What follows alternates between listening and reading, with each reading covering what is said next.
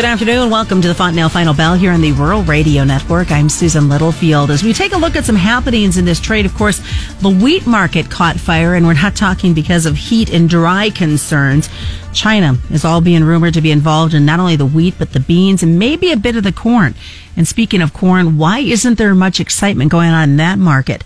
On the flip side, we look at the weather that's been happening here in the U.S. and the Black Sea region and what's going on in this livestock market. Do we have a lot of supplies out there? We're going to get all the details from Arlan Suderman with StoneX. And Arlan, let's start out with this wheat market because we talk about it being on fire and people might think, well, it is getting hot and dry in areas. It is, and we're seeing production estimates being dropped in the United States, in France, in Argentina. Uh, there's some dry areas of Australia as they try to get their crop as they're, you know, moving toward the springtime there. Um, there's uh, problems in the Black Sea. We've seen Black Sea supplies drop. There were some, also some rumors, some chatter today out of Russia that um, they're lacking or tight supplies of feed wheat, that there haven't been any feed wheat bids for the past month. Part of that, though, would also be a delayed forecast because it turned out kind of cool and wet in May in many areas of the Russian wheat belt, winter wheat belt, and that slowed down the development. So some of it may just be the lack of harvest, but we do have some areas where yields have been disappointing as well. Uh, they're still kind of early in the harvest period. Not all areas have started to harvest yet. Um, but world values have been going up. We've turned a corner, and the momentum traders are trading it. And you add in some uh, some China rumors today, and the momentum traders really took it for a ride.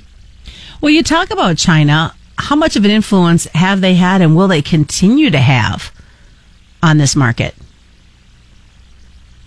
Well, first of all, China is the other um, the other power, superpower of the world, if you will. You can debate whether they're superpower, but uh, they're right. They're behind the United States. They're number two, and they want to be number one. They've made it clear they want to be number one. So they are going to be a major factor in in trade, uh, for good or for bad, either because they're rejecting us or they're coming to town to buy and uh, they've got a lot of people there, the most populous nation, although that won't be for long. India is about to pass them up. China's uh, population is actually in decline right now.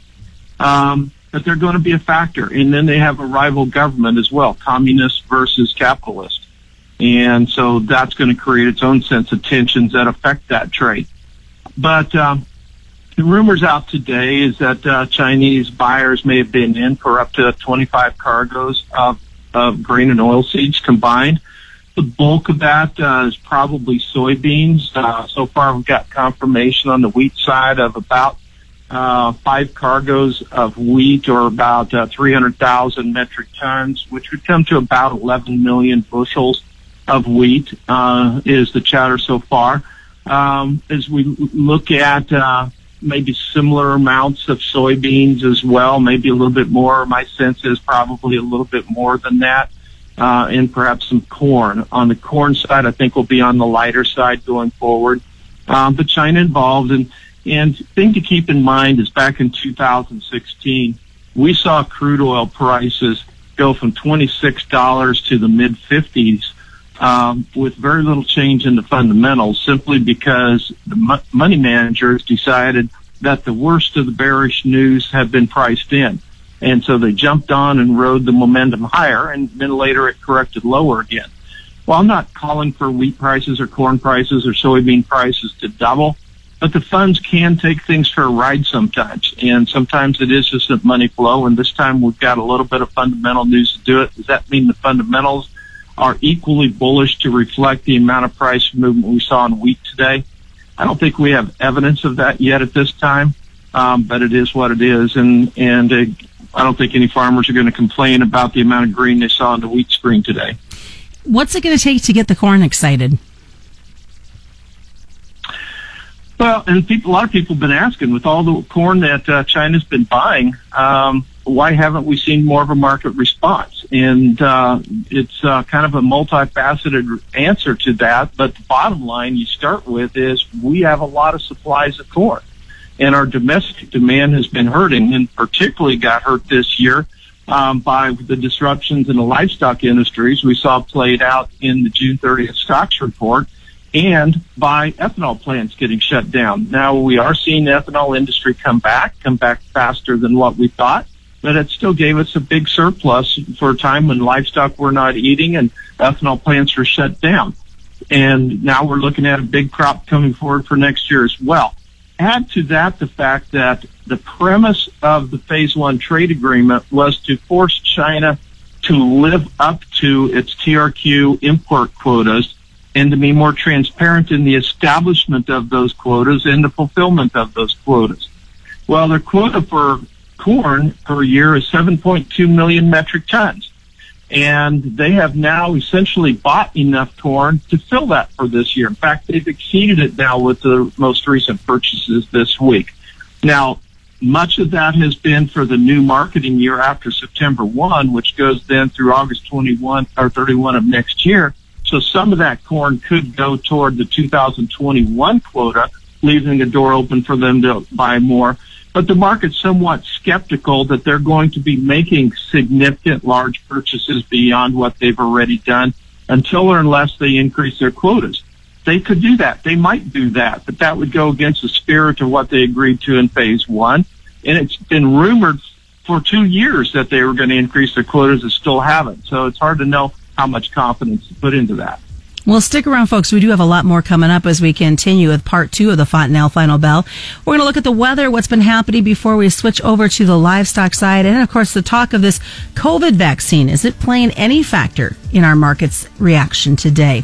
A lots more coming up on this Wednesday. It is the Fontanelle Final Bell on the Rural Radio Network.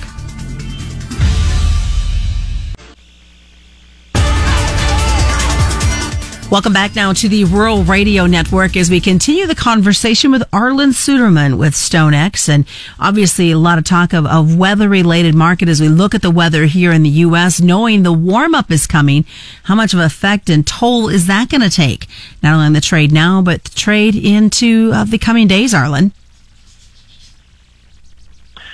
Well, we are in a weather market. Some days it's positive, some days it's negative. We saw a lot of strength last week. We've seen a lot of weakness this week, it seems. Um, and it really started on Friday, and we just showed how dominant weather is. And we'll get a crop report on Friday, which you really could argue was somewhat supportive. And the market started selling off hard because the same time the crop report came out, we got the midday models for the American GFS come out, and it showed a much wetter, milder outlook for the Midwest. And uh, so, therefore, those who had been building in a weather premium quickly took out the weather premium. The funds who had liquidated much of their net short position started putting it back on again, especially in the corn market. Um, so weather is, is still the dominant factor, and I think probably will be for a little while longer. Um, we've had twice now this summer when the weather models have been in pretty good agreement. I'd say real strong agreement that we were going to go hot and lean dry and in a way that would be extreme enough to start notably hurting corn yields and maybe soybeans as well. And twice then everything has changed before that developed. Um, and now the models have tried it a third time and they're struggling to be able to hang on to that forecast and, and they're modifying and modifying the temperature. Still warmer than normal. Overall, this summer is a very warm summer, but we're not getting the extreme heat holding on over the core of the Midwest and we're getting enough rains coming under. And if you recall, um, a couple months back, we talked about the summer outlook and I said, yes, we're going into La Nina, but one of the keys here is water temperatures off the west coast, which are above normal. As long as they're above normal, we can get those La Nina high pressures built over the Midwest, but it, it's difficult to get them strong enough to become a blocking high. So Gulf moisture still gets up under them. And so we still have storms, convective storms that form. We still get moisture. And corn can handle a lot of heat as long as it has moisture. But scattered convective storms don't get everybody, so you have some people who miss it, and they do see their yields hurt. Those who do get rains do pretty well. We will have to monitor nighttime lows. They could take, you know, high nighttime lows can still take a few bushels off the crop as well. But so far, we haven't seen anything develop, nor do we see anything on the horizon that suggests that we're going to have a big enough drop in production to justify rationing demand with higher prices. Um, but until we get deeper into this, I think the funds are going to be reluctant um, to go overly short the market just to make sure.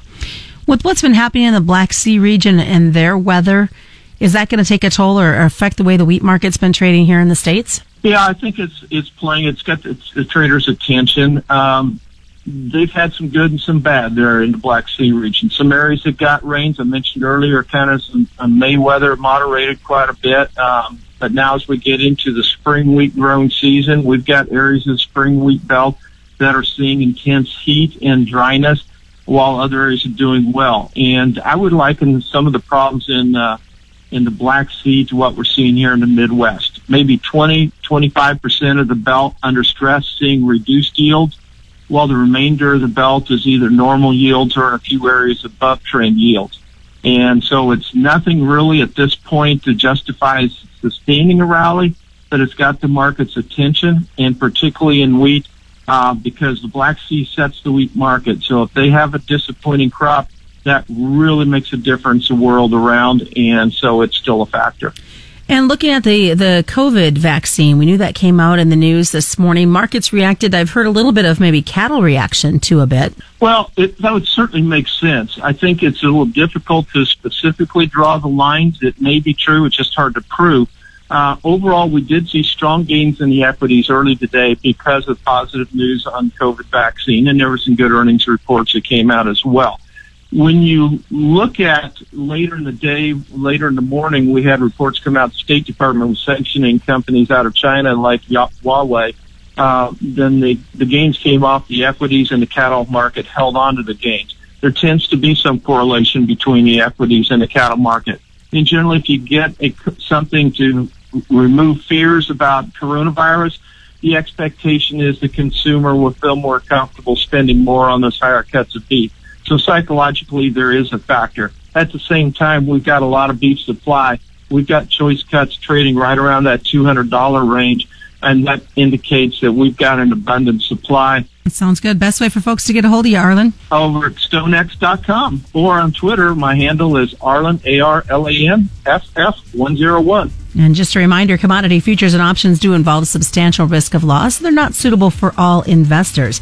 That is the Fontanelle Final Bell being brought to you by Fontanelle Hybrids and all your local Fontanelle dealers on the Rural Radio Network.